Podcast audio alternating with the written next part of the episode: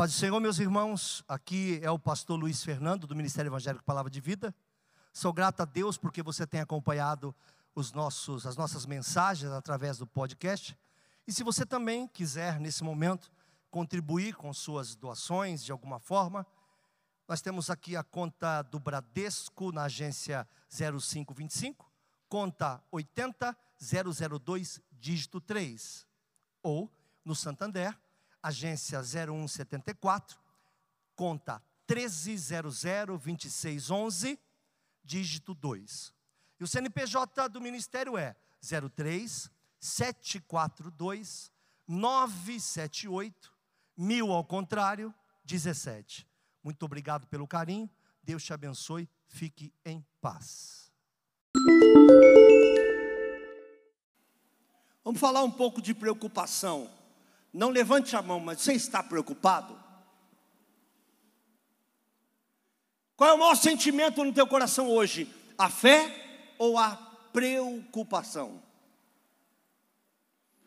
Se você tivesse que colocar para fora algo que você está sentindo nessa noite, ou você ou quem está nos assistindo pela internet, que é um grupo enorme, você tem mais sobre fé para falar?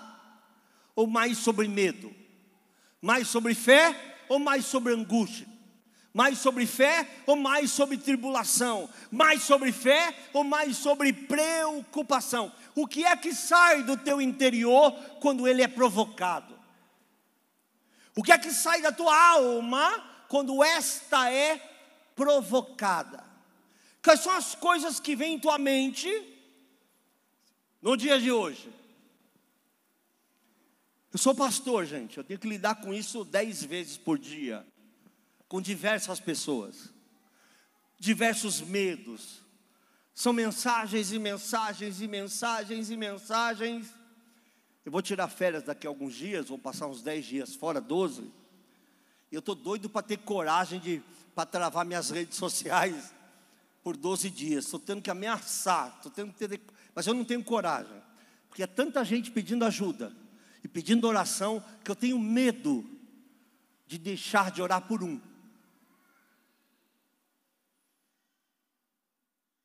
Porque as pessoas têm muito mais facilidade, olha o que eu vou dizer como pastor, de acreditar em coisas ruins do que em coisas boas. Você fala, Jesus está aqui. Alguém fala, Amém. Você fala, o câncer está aqui. O quê?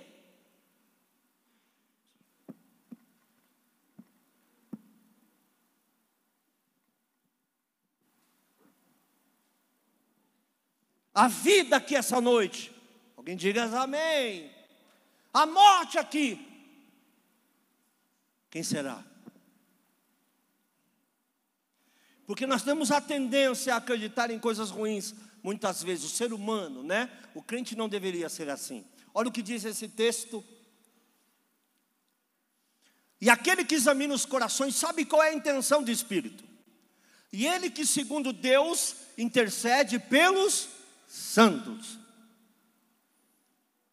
E sabemos que, e aí eu quero muita atenção, eu ministrei numa live o ano passado isso, e foi uma live que eu recebi mensagens, pasmem, de vários países. Sabemos que todas as coisas contribuem juntamente para o bem daqueles que amam a Deus, daqueles que são chamados pelo seu decreto. Esse texto não diz que todas as coisas são boas, mas diz que elas contribuem para o bem. Então, nem sempre algo que contribuirá para o seu bem será bom. Então, às vezes, o nosso bem passa por caminhos e ruas tortuosas. Passamos por situações que nós não queremos, não aceitamos, mas que, por exemplo, resulta num grande testemunho amanhã. Glorificado seja o nome do Senhor. Ora, só testemunha que foi curado o sujeito que algum dia ficou enfermo. Só testemunha que recebeu uma promessa, uma casa, algo assim, não quero falar sobre prosperidade. Alguém que um dia não a teve. Então você não vai comemorar uma bênção que você nem quer, nem queria e nem percebeu.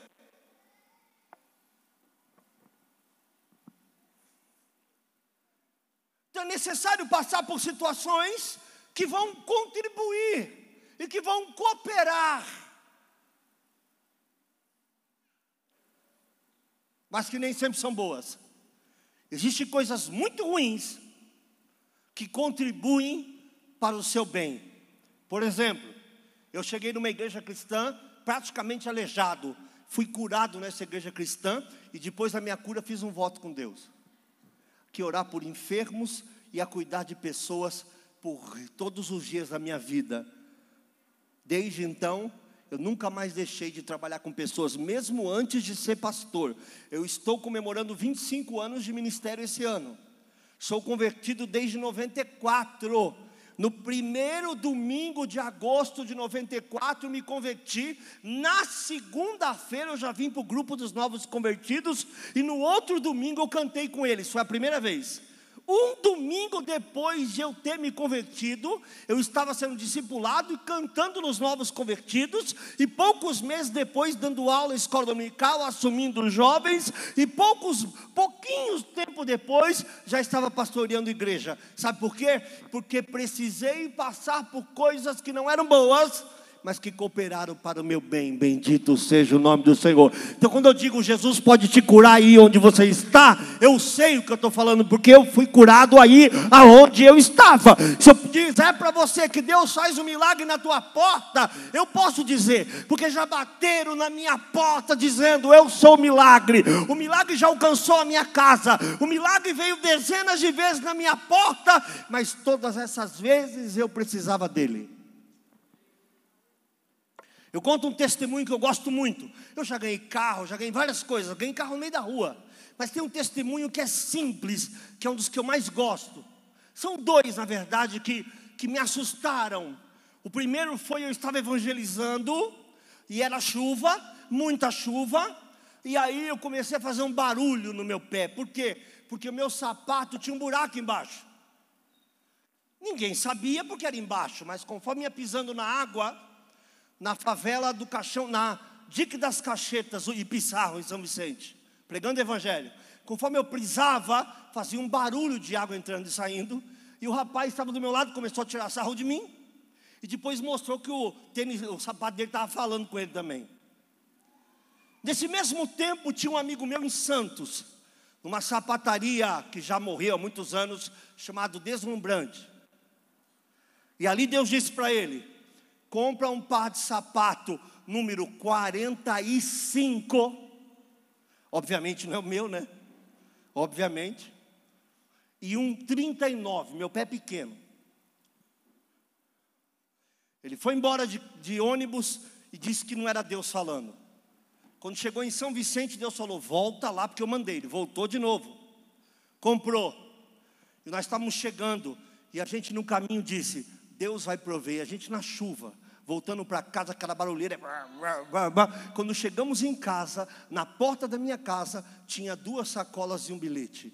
Deus mandou entregar isso para vocês. Aquele dia minha vida mudou. Minha vida não mudou quando eu ganhei um carro, mas a minha vida mudou quando eu descobri que Deus é capaz de olhar para detalhes que eu achava insignificantes, que Deus, no meio de bilhões de pessoas, tinha a coragem de olhar para o meu pé e dizer: Eu vou cuidar de você. Mas para que aquele sapato chegasse na minha porta, eu passei uma vergonha o dia inteiro, cheguei molhado, cheio de calos, mas depois levantei a mão e glorifiquei o nome do Senhor, porque o Senhor mandou na porta. Fui pregar numa uma festa da Assembleia de Deus. E para pregar lá, o terno fala. Tinha que ter terno, gravata, cabelo cortado, conjunto da obra toda, né? Barba feita. Hoje não é assim, mas naquela época era. E eu disse, Senhor, como é que eu vou pregar hoje se eu não consigo cortar o cabelo e não tenho dinheiro? 20 minutos. Bateu uma pessoa na minha porta que corta cabelo. Precisava falar com minha mãe. Eu disse: Você trouxe os apetrechos de cortar o cabelo, não tinha por que ela andar com aquilo. Ela disse: trouxe. Falei, então você foi enviado por Deus. Ali cortou meu cabelo, tomei meu banho e fui pregar. Alguém fala, isso é testemunho? É. Porque Deus é dono do ouro e da prata. E naquele momento, Ele apenas estava olhando para mim dizendo: Eu cuido do seu cabelo. Glorificado seja o nome do Senhor. Então, gosto de contar coisa pequena, porque as coisas grandes a gente ouve toda hora. Mas o detalhe, como Deus é capaz de mandar alguma coisa na tua porta que você sonha, apenas para dizer eu sou contigo, mas sempre precedido dessa vitória, vem um momento difícil para saber se você murmura, vem um momento difícil para saber se você geme, vem um momento difícil para saber se você nega. Por isso, todas as coisas cooperam para que você seja abençoado, mesmo que essas coisas não sejam boas.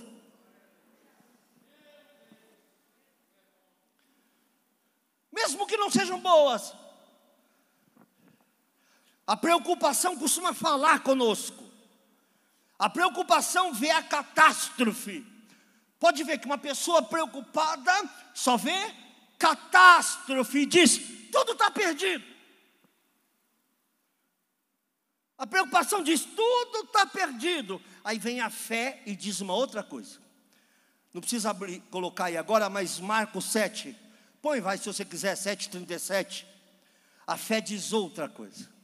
Enquanto a preocupação está pregoando o caos, nosso país já era. Eu estava agora ouvindo no rádio uma briga entre jornalistas, em que os jornalistas diziam que o Brasil já não deu certo e o Brasil não tem jeito. O Brasil tem jeito. Sabe por que está essa briga política? Alguém sabe? Sabe por que está essa guerra política toda? Foi nada, não, apenas um lado que se levantou. Um lado omisso, medroso, que sempre aceitou todas as coisas calado, e que nunca orou, que nunca se levantou e que nunca declarou. Agora resolveu dizer: Deixa as minhas crianças em paz. Isso é o começo da mudança. Feliz a nação cujo Deus é o Senhor.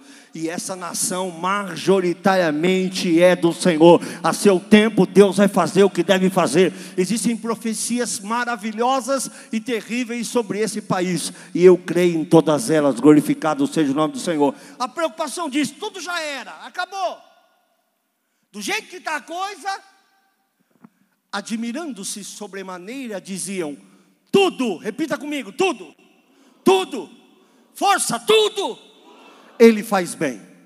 Tudo Ele faz bem, faz ouvir os surdos e falar os mudos. Então nada acabou. Não veja a causa onde não tem. Eu não sei o que é que você precisa como milagre, mas tudo ele faz bem. Eu não sei quanto você precisa de recurso, mas tudo ele faz bem. Eu não sei qual a intervenção que você precisa essa noite, mas tudo ele faz bem. Tudo ele faz bem. E ele tem o controle da tua vida. Você não está entendendo o caminho ruim, mas isso vai cooperar para um bem maior lá na frente. Você vai entender.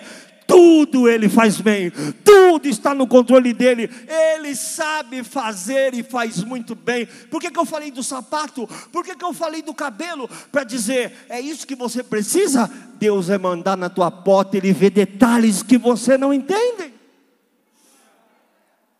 Há uma diferença para a nossa geração e a geração passada, eu me coloco nas duas.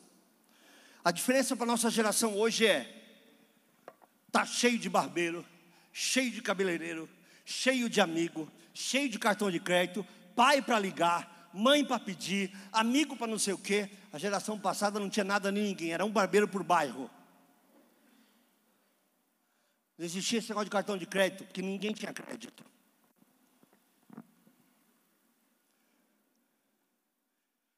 Mãe não podia ajudar porque mãe não tinha. Eu cortei o cabelo do meu irmão quantas vezes? Ah, pastor, senhor sabe cortar cabelo? Não. Não era uma questão de saber. Tinha que ir para a escola, filho. Meu irmão, digo, senta aí. Algumas vezes deu certo.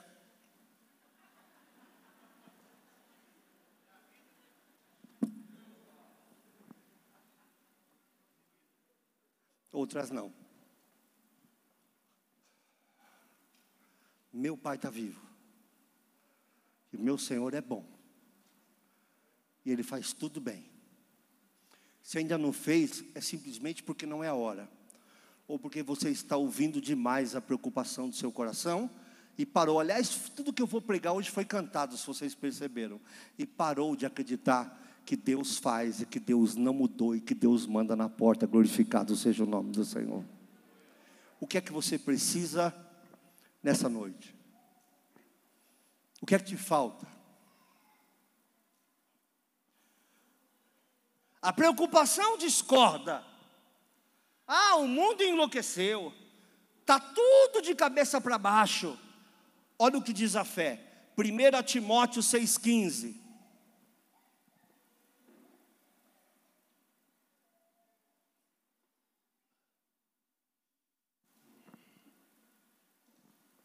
O qual a seu tempo mostrará o bem-aventurado e único poderoso Senhor, Rei dos reis e Senhor? Não há Senhor como nosso Senhor, não existe rei nessa terra como nosso rei. Então o mundo não enlouqueceu, o mundo está debaixo de autoridade. Eu preciso requerer e acreditar que tudo isso vai alcançar a minha casa e a minha família e parar de me preocupar com detalhes. Já percebeu? Vou falar sobre isso já já, mais a fundo. Mas você já percebeu que a gente é especialista em ver o que não tem e quase nunca elogia ou agradece pelo que já tem? O nosso coração está sempre procurando uma coisa que ainda não tem. E poucas vezes a gente pega um pedaço de pão, que uma irmãzinha resolveu mandar na tua porta e você fala: por que será?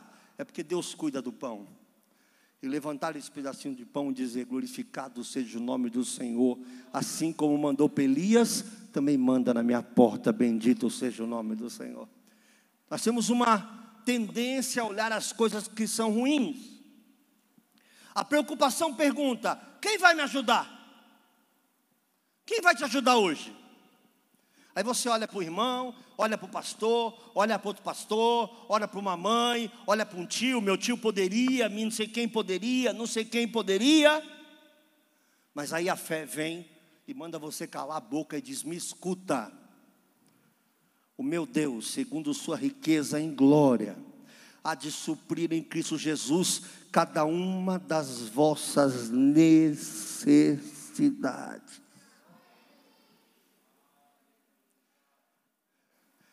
O texto não fala de sonhos nem de desejos, mas fala de necessidades.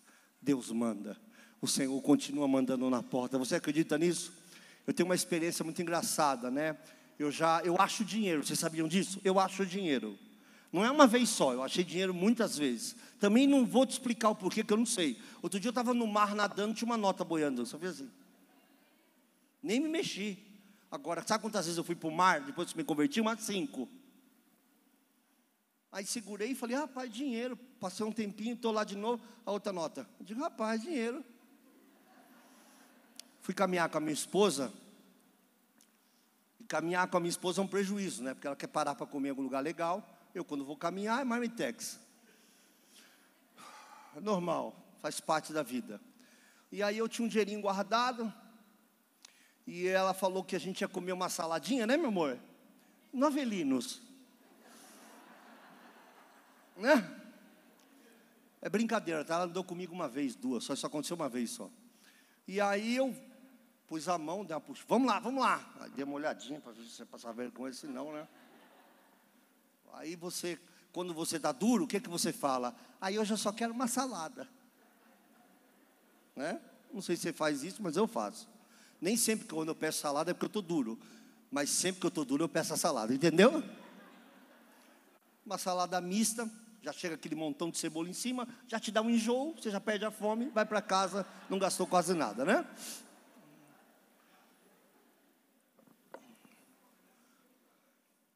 E aí eu fui lá, lambeu o que eu tinha no bolso. Vamos embora, vamos. Saí do Avelinos, dei dez passos, abaixei, peguei um massinho de dinheiro que estava no chão, que pagou tudo, muito mais ainda sobrou, que era meu único dinheiro, coloquei no bolso e fui para casa glorificando o nome do Senhor. Pois é, eu acho dinheiro. Talvez porque eu não dê tanta voz para ele. Talvez porque eu não me importe tanto com ele. Eu lembro que nós estávamos na nossa casa, morava ali no Albamar, perto do Perequê.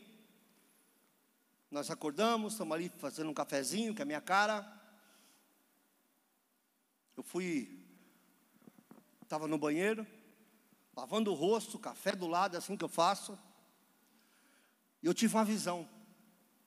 E eu vi uma mão entregando um maço de dinheiro para mim. Bom é visão assim, né? Ah, eu vi o diabo. Não, nem conta essas pragas, irmão. Só hora. Falei para a Enéia, a gente estava precisando pagar uma conta no banco, um dinheiro no banco, cobrir a conta, fazer algumas coisas. Eu tinha comprado a casinha, que eu acabei tendo que vender. Falei, né, fica tranquila que nós vamos receber esse dinheiro aí. Por quê? Acabei de ver. O telefone tocou. Eu tinha um consórcio que eu não conseguia mais pagar. Então eu fico para ser sorteado. E eu fui sorteado. E eles mandaram ir lá, e acabaram depositando na minha conta todo o dinheiro que eu precisava, ainda sobrou um pouco, glorificado seja o nome do Senhor. Foi uma coisa de 20 minutos, de meia hora, e tudo estava em nossas mãos. No ano passado, no início da pandemia, teve aquela pandemia, aí teve uma folguinha, não teve? Depois voltou, né? Nessa folguinha, a minha esposa queria trocar algumas coisas lá em casa, eu também queria trocar uns móveis, umas situações, só que eu estava daquele jeito, né? Também quero, querer, né? Quero tanta coisa. Eu estava em casa, eu até contei isso para vocês. Meu telefone tocou. Bradesco Seguros. Falei, bom, eu só falo oi e já desligo. Já desligo, já bloqueio e já marco como spam. É geralmente assim. Eu falar, é, com quem é? Eu queria falar com o fã de tal, digo amém, já desligo, já sei que é golpe, é dez vezes por dia. Ah, tal, tal, eu queria saber se o senhor quer renovar o seu seguro e tal, tal, tal. Eu falei, mas como é que eu vou renovar se eu não tenho nem o primeiro? Como é que renova o segundo? Ela falou, não, não, é que o outro seu é, já acabou e tal, tal, tal, mas como o senhor tem um dinheiro ainda para receber, o senhor pode renovar.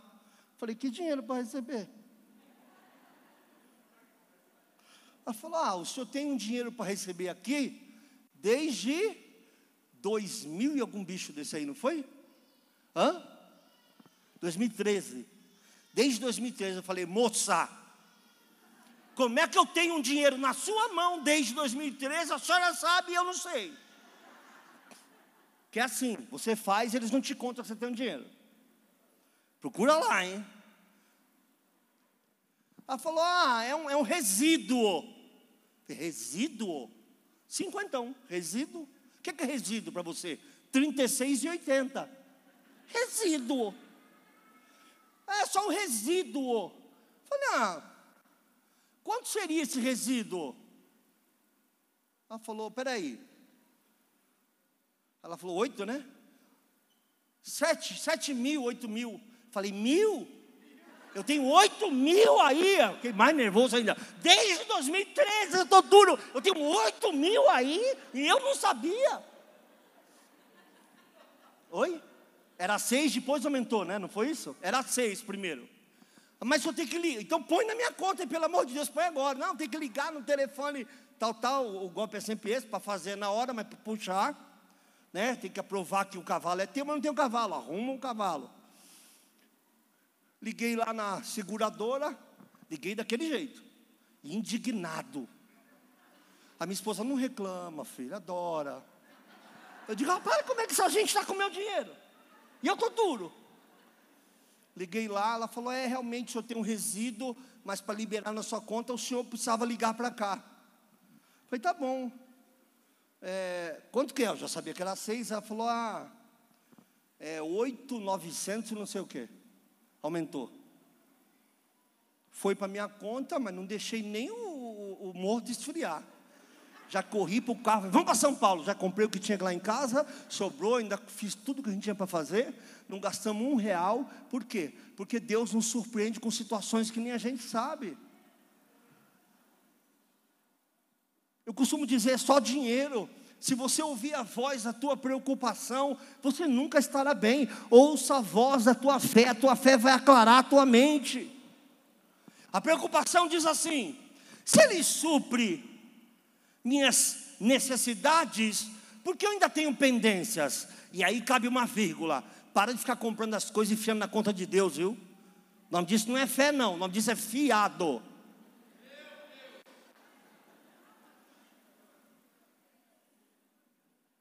Compro um monte de coisa, aí eu senti de Deus. Parece alguns pastores que eu conheço, vou até dobrar o joelho que eles vão tentar me matar agora. Já estou pedindo perdão, pastor. O cara compra um terreno pela fé e quer pagar com cachorro quente. Compramos o terreno da igreja pela fé. Como é que nós vamos pagar? Campanha. Quer dizer, fé para você. Campanha para mim? Não sou contra a campanha, eu sou contra a abordagem. Eu sou contra dizer que a campanha fará alguma coisa. Quem fará é Deus, quem fará é o Senhor, através seja lá do que for, até uma campanha, mas é na mão dele. Se ele mandou fazer, ele se responsabiliza. E se ele mandou fazer, ele paga. E se ele mandou fazer, ele manda na porta. E se você não viu isso, é porque provavelmente você mandou fazer no lugar dele.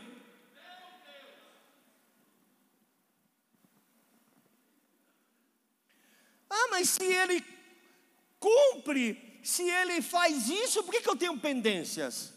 A fé ensina assim. Mateus capítulo 7, versículos de 7 a 11.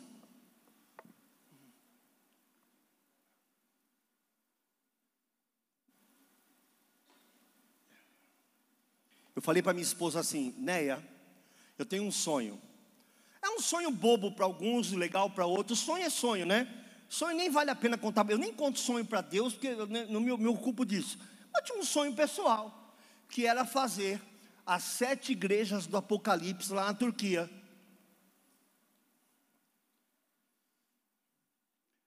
Agora tem um caminho de Paulo na Grécia. Nego é malandro, doido para ir para a Grécia, arrumou alguma coisa. Embora Paulo passou bastante por lá. Mas eu tinha esse sonho.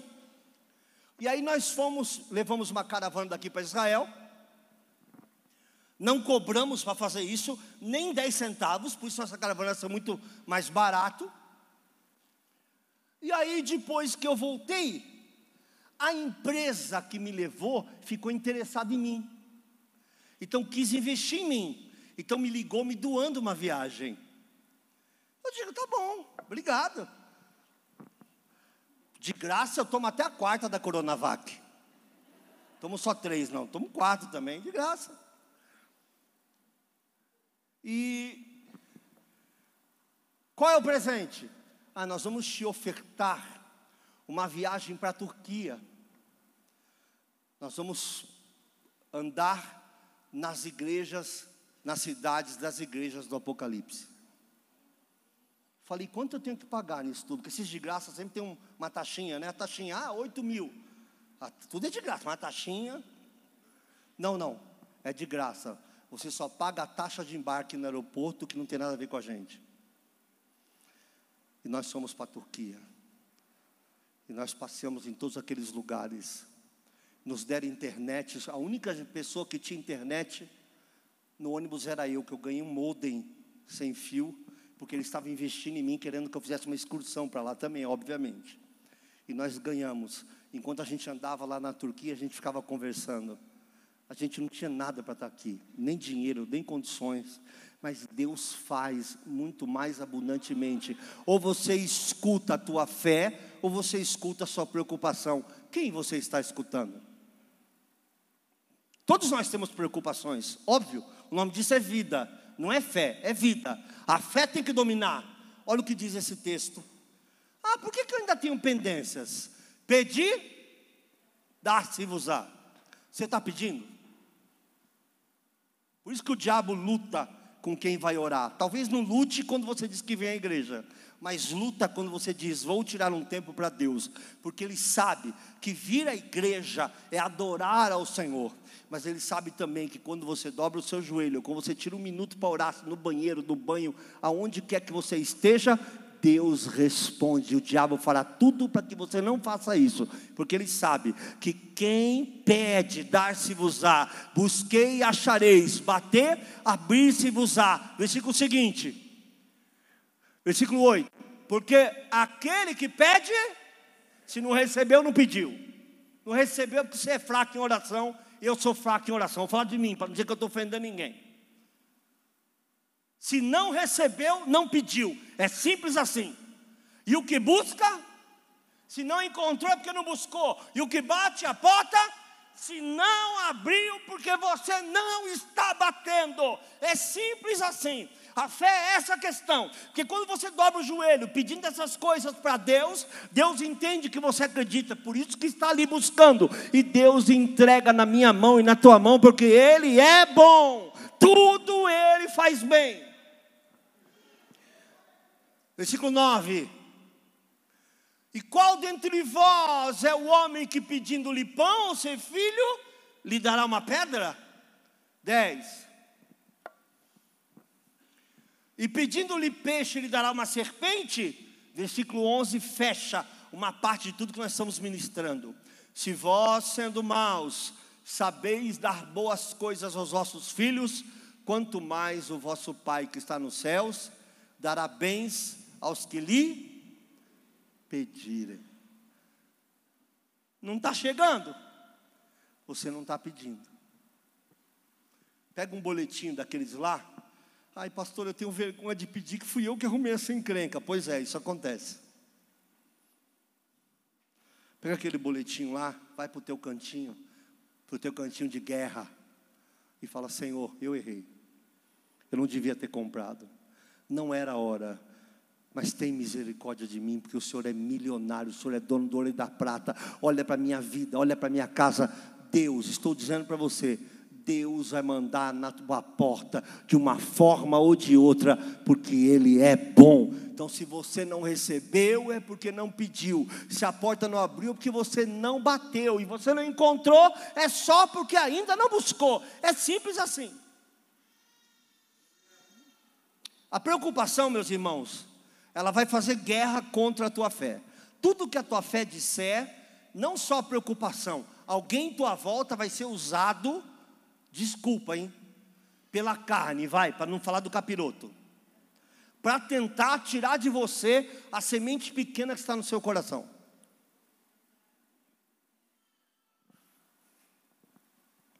Eu lembro que quando eu saí da situação que eu estava, eu era diretor de uma igreja, um pastor veio até mim e perguntou: O que você vai fazer da vida? Falei: Eu estou na mão do Senhor. Aí ele perguntou para mim assim: Vai viver de glória a Deus e aleluia? Um pastor disse isso para mim. Eu disse para ele: Antes de te conhecer, eu já comia. Enquanto eu te conhecia, Deus também me sustentou. E o mesmo Deus vai cuidar de mim amanhã. Glorificado seja o nome do Senhor glória a Deus e aleluia. Vai viver de glória a Deus, aleluia? Pois é, eu vou glorificar até não aguentar mais, vou dar aleluia até não aguentar mais, e Ele vai mandar porque Ele é bom, bendito seja o nome do Senhor. Se as pessoas ruins fazem coisas boas, primeiro, quero te dar dois conselhos para a gente terminar esse culto. Para que a tua preocupação não destrua a tua fé. Se você quiser anotar, já ministrei isso aqui uma vez. Ore mais. Ninguém pode orar e se preocupar ao mesmo tempo. Já tentou? Tente orar e se preocupar ao mesmo tempo. Você não consegue. O que você consegue fazer é parar de orar, a tua cabeça viaja e vai para a preocupação de amanhã. Aí você se toca e fala, Senhor, misericórdia. Então o Senhor está dando uma pausa. Aí tua cabeça vai lá no boleto, vai lá no aluguel, volta. Tua cabeça dá uma, abre a geladeira, aí você vai falar, Senhor, estou passando isso vários meses. Aí lembra que estava orando. Senhor, misericórdia. Então, Senhor, é, isso acontece. Mas ao mesmo tempo, orar e se preocupar não é possível. Porque quando você está falando com Deus, você está destruindo a sua ansiedade. Bendito seja o nome do Senhor. Olha o que diz Isaías 26, versículo 1, 2, 3 e 4. Isaías 26. Tente orar e se preocupar ao mesmo tempo. Naquele dia acentuará este cântico na terra de Judá. Uma forte cidade temos, a quem Deus pôs a salvação por muros e antemuros. Abri as portas para que entre nele a nação justa, que observa a verdade. Tu conservarás, segura aí. Você que gosta de tatuagem, não vou criticar. Mas será tão bom tatuar um negócio desse, né? Pastor, só é a favor da tatuagem? Não. Isso é uma alegoria. Cada um tatua o que quiser, põe na testa, sei lá. Não é problema meu. Eu não, não curto, não gosto, tenho meus pensamentos pessoais a respeito disso. Mas olha o que diz esse texto: Tu conservarás em paz. Não diz que dará paz, diz que conservará. Será uma paz contínua, apesar das tribulações do dia. Conservarás em paz aquele cuja mente está firme em não é em ti, é firme em ti. Mente nele todo mundo aqui tem. Mas quantos de nós temos a mente firme nele? Mente firme é aquela que não sai dele. Mente firme é aquela que diz, apesar de tudo, glória a ele. Mente firme é aquela que diz, tudo está errado, mas ele está certo. Nada eu tenho, mas ele tem tudo. Eu não vejo saída, mas ele é a porta mente firme, perseverante. E agora vem uma parte ruim do texto, você me perdoa? Talvez você não vai gostar desse pedaço, porque ele confia em quem não tem a mente firme não tem confiança, quem não confia não crê. A única forma de ter a mente firme nele é confiando nele. O que é confiar nele? O diagnóstico é morte. Isso quer dizer, sabe o que? Que a morte eu já tenho, mas eu creio na vida, e vida em abundância. Eu não posso morrer mais do que morrer, e se eu morrer, eu vivo eternamente nele. Bendito seja o nome do Senhor. O diagnóstico é, o saldo do banco é, meu emprego é, minha condição financeira é, isso eu já tenho, eu não preciso acreditar em nada. Eu só acredito que Ele vai reverter e minha mente vai ficar nele. Ele faz. Tudo está dizendo não. Não abre os seus olhos por um momento. Diga, Senhor, está tudo caindo em volta de mim. Meteoro, meteorito, é guerra, é fogo, é água, mas minha mente está em Ti. Tudo está dizendo não, mas minha mente está em Ti. Eu abro a geladeira, nem água direito tem, mas a minha mente está em Ti e o Senhor vai me conservar em paz. Você já viu a paz de um crente no Senhor? É irritante. Menino, você não está preocupado? Não. Ah, se eu tivesse no teu lugar, estava desesperado. Pois é. É, eu olho para você, até parece que você não está passando nada. Não parece, não. Eu não estou passando nada. Disseram que eu ia morrer. Eu já morri? Não. Então eu não estou passando nada. Disseram que eu ia ficar sem comer. Eu estou sem comer? Não. Então não estou passando nada.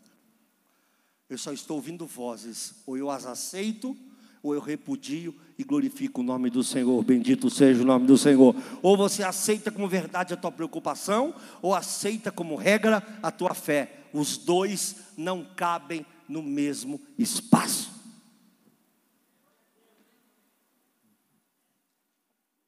Ah, pastor, o senhor, o senhor fala assim porque o senhor está estabilizado. Eu não estou estabilizado, eu estou estabilizado nele. Ah, o senhor está em paz. Eu não estou em paz, eu estou em paz nele.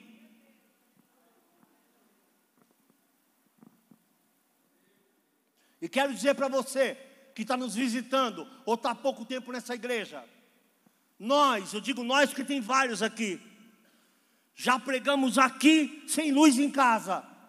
Já pregamos aqui sem uma mistura em casa. Já pregamos aqui sem dinheiro para pôr uma gasolina. Já pregamos aqui em condições difíceis.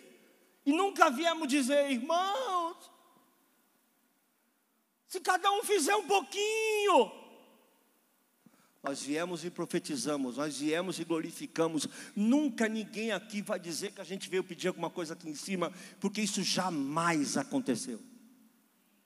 Vou repetir, isso aqui jamais aconteceu.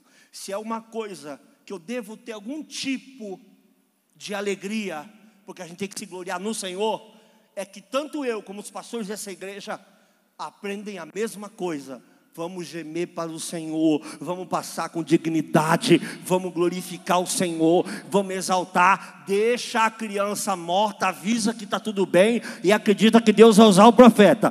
Fica firme, acredita que Deus vai mandar. Passe sua tempestade com a maior dignidade possível. Várias vezes aqui eu pedi oferta para irmãos necessitados.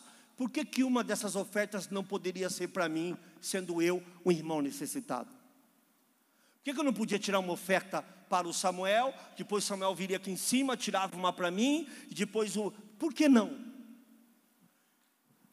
Porque nós não queremos trabalhar para Deus sem acreditar que Deus trabalha por nós. Não é isso que eu quero da minha vida. Se a última coisa que eu quero pensar na minha vida é em dinheiro, eu quero é conhecer o dono do ouro da prata cada dia e saber que ele cuida de mim. Irmão, melhor do que milhares de reais na conta é aquele chinelo que chega quando você está descalço. Sabe como é que é? É aquele pão que chega quando você fala, ele nem sabe, mas eu nem pão tinha em casa. É aquela, aquele refrigerante, aquela compra que chega na tua casa e você dá risada, que você está conversando com a tua mulher dizendo, olha, se sobrar um dinheirinho eu vou no mercado. E aí o chefe ouve e fala: não precisa. Aí vem alguém na tua casa do nada e fala: Deus mandou. E para mim é mais difícil, porque geralmente nós pastores, é muito raro que a igreja acredite que nós estamos passando alguma coisa. É muito mais difícil que alguém nos abençoe.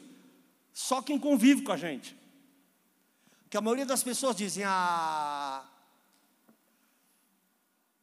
ah, por isso que é bom acreditar no Senhor. É bom acreditar que o Senhor manda, é bom acreditar que o Senhor conserva a gente em paz, que o nosso propósito está firme nele. Olha o que diz o versículo 4, o versículo seguinte. Confia no Senhor quando? Para sempre, perpetuamente, porque o Senhor Deus, eu vou fazer uma linguagem de hoje, me perdoe a aparente heresia, mas quero comunicar com os mais modernos: o Senhor é firmeza. Irmão, você racha, Jesus não racha. Você treme, Jesus não treme. Você se equivoca, Jesus não se equivoca. Você volta atrás, mas o Senhor é firme, é rocha não há sombra de variação, não é molengão. Jesus não é molengão, não é emotivo, nem emocional, que diz que vai fazer e depois não faz. Ele não é homem para que minta, não é filho do homem para que se arrependa. Se ele diz para você que vai fazer, ele vai fazer. Aleluia!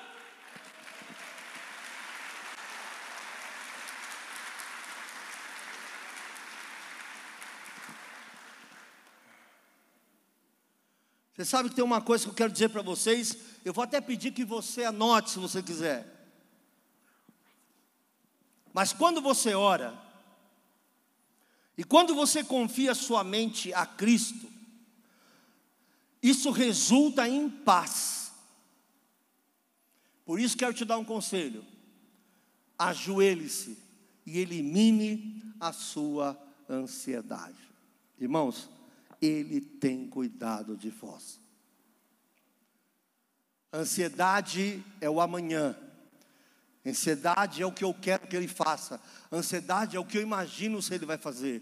Mas quando eu estou orando, eu já estou entregando meu amanhã a ele. Bendito seja o nome do Senhor. Eu sei que alguns de vocês não têm dormido direito por causa de filhos. Por causa de filhos.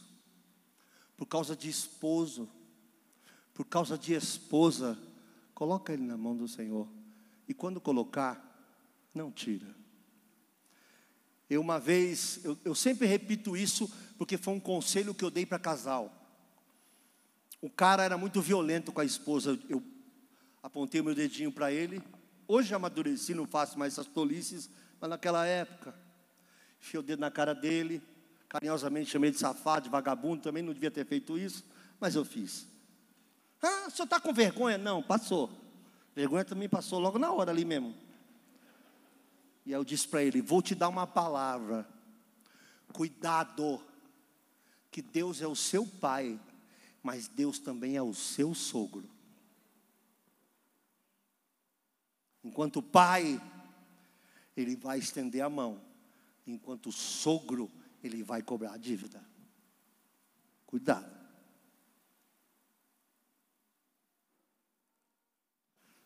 Então entrega a tua esposa na mão do Senhor, entrega o teu marido na mão do Senhor, e não precisa tirar de lá. Ele sabe guardar a oração. Ele sabe entender o que você precisa e vai te responder em tempo oportuno. Bendito seja o nome do Senhor.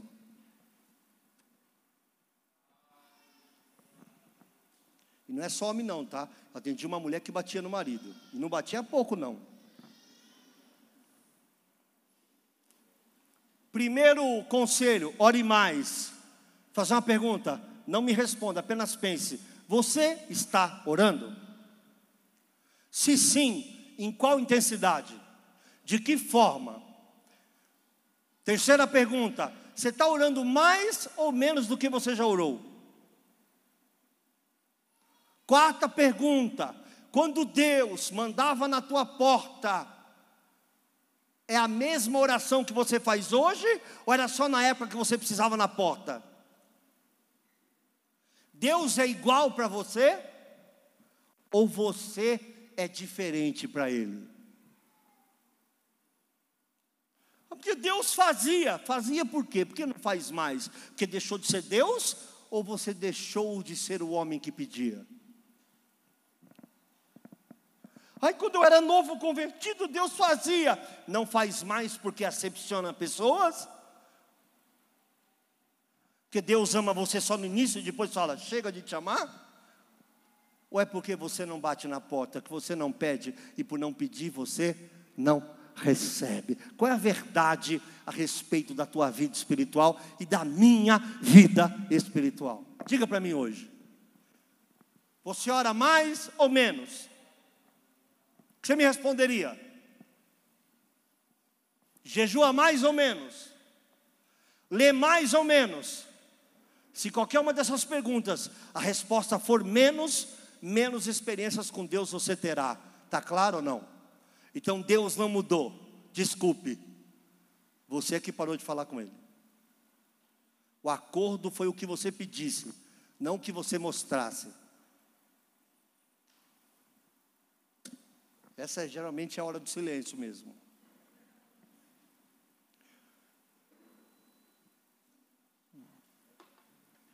Primeiro conselho, ore mais. Segundo, e agora é difícil, está preparado não? Como diria o pastor Luiz Fernando, hora de colocar o cinto.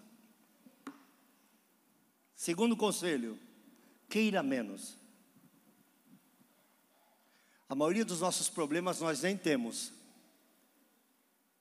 nós queremos coisas que não é a hora de querer e nos embaraçamos com situações que nem são nossas.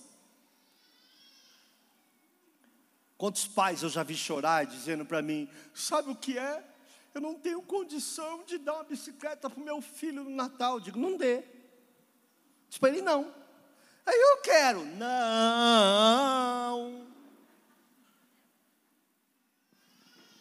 Quando Deus mandar, eu te dou. Prepara ele para a vida. Pergunta para ele se ele quer aprender a orar.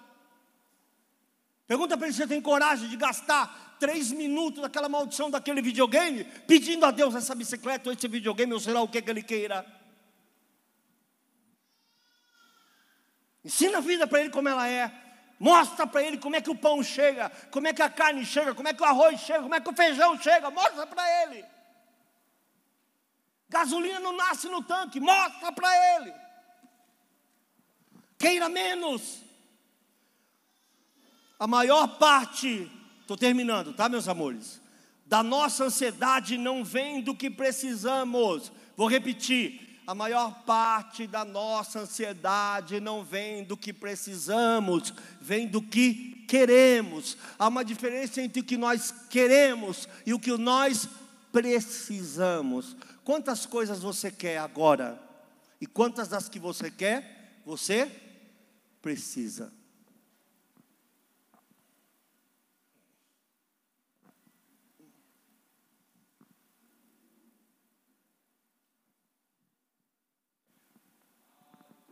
Quantas você quer e quantas você precisa.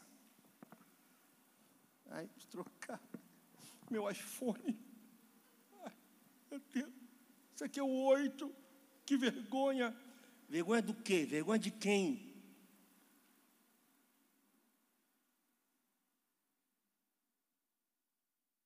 Do teu ciclo social? Ai, minha amiga não sai do spa. A única coisa que eu tenho dinheiro é para pegar sol.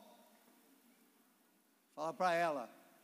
Ai, minha amiga só gosta de comer restaurante chique. Tá ótimo ela. Tá no momento dela, deixa ela aproveitar.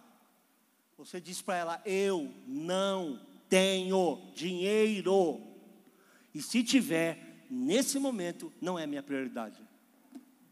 Tenha coragem. Queira menos ah, eu não tenho direito, tem direito a qualquer coisa, mas isso não pode ferir a sua fé. Queira menos, a nossa ansiedade vem pelaquilo que nós sonhamos ou queremos, raramente pelaquilo que nós precisamos.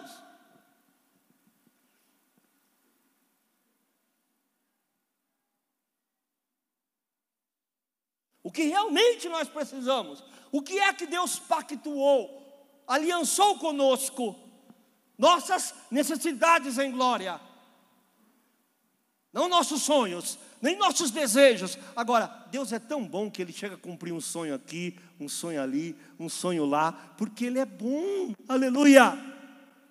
Porque Ele é bom, porque Ele é Pai. Acho que Ele não entende suas demandas? Quantos pais eu já atendi? Ai, pastor, o meu, o meu Natal está chegando. Eu vou falar uma coisa, mas não é para você repetir, não, tá? Amém? Não repita a não ser que Deus mande. Eu morava na Nelson Horácio Conceição. Ali tem um conjunto de sobrados. Lucilene, pequenininho, eu morava ali, passei para meu irmão.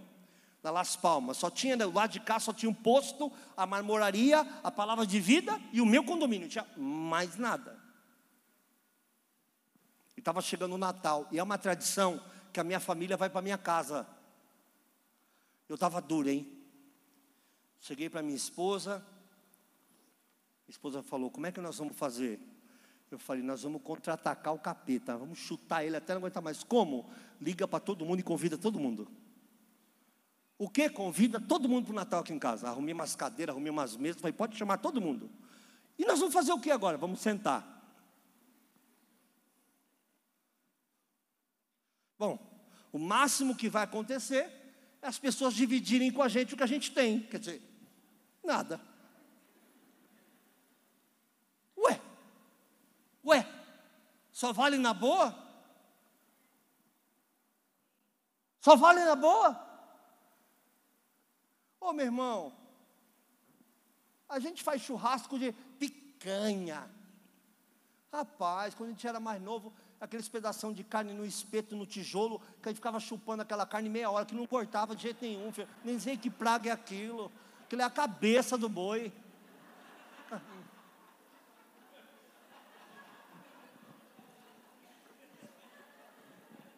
Os dentes de hoje não aguentam, mas naquela época aguentava. Aí quando não dava mais, você se distraía e fazia assim. Para algum lugar ia. Viu? Vocês passaram por isso, né? Os tijolos lá, tudo. Meu irmão, é na boa e na podre. Hoje fala, você quer pão de alho? Ai, que lindo, né? Isso, pão de alho. Sabe como era o churrasco no passado? Era três pedaços de carne para cada um, abre um pão, faz assim com o dedo, coloca duas carnes, empurra, fecha, o sanduba está pronto, meu filho. Se tiver um parente rico, cai uma vinagrete lá no negócio. Mas se não, meu irmão, você quer pão de alho? Ah, eu gosto minha picanha bem passada. Irmão, sabe de nada, inocente. Irmão, irmão, irmão. A gente não sabe passar. Peguei e convidei todo mundo. Vai ter Natal? Vai ter Natal. Sentei e falei: Senhor, vai ter Natal. Tem misericórdia da minha vida. E tem uma coisa que eu fiz nesse Natal que eu não contei e vou contar hoje. Quero muita atenção da minha gata. Eu tinha uma vizinha que vendia joia. Fui na casa dela e falei: Quero comprar uma joia para minha esposa. Lembra disso, meu amor? Comprei uma joia para ela, um, era uma pulseira. Fui na vizinha, falei: Quanto que é? Ela falou: Tipo hoje, trêsão, quatrão. Falei: Então, como é que paga? Ah, aos poucos, opa, aos poucos. Comprei uma rosa, coloquei no sofá porque ela estava batida. Falei: Está aqui. Isso é um presente para você, meu amor. O que, que você fez? Falei, contra-ataquei. Por isso eu digo: se não tiver fé, não faça, você vai ficar com boleto. Contra-ataquei. Você está louco? Completamente louco.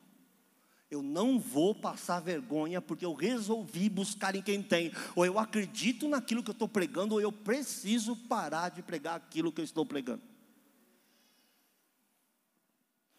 Começou a chegar comida, irmão comida, comida. Fizemos Natal, fizemos Ano Novo, cada um levou um pouco para casa.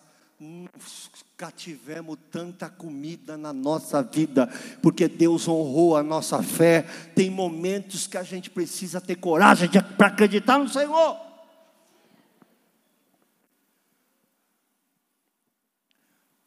Meu Deus, uma hora de mensagem, um pouquinho mais.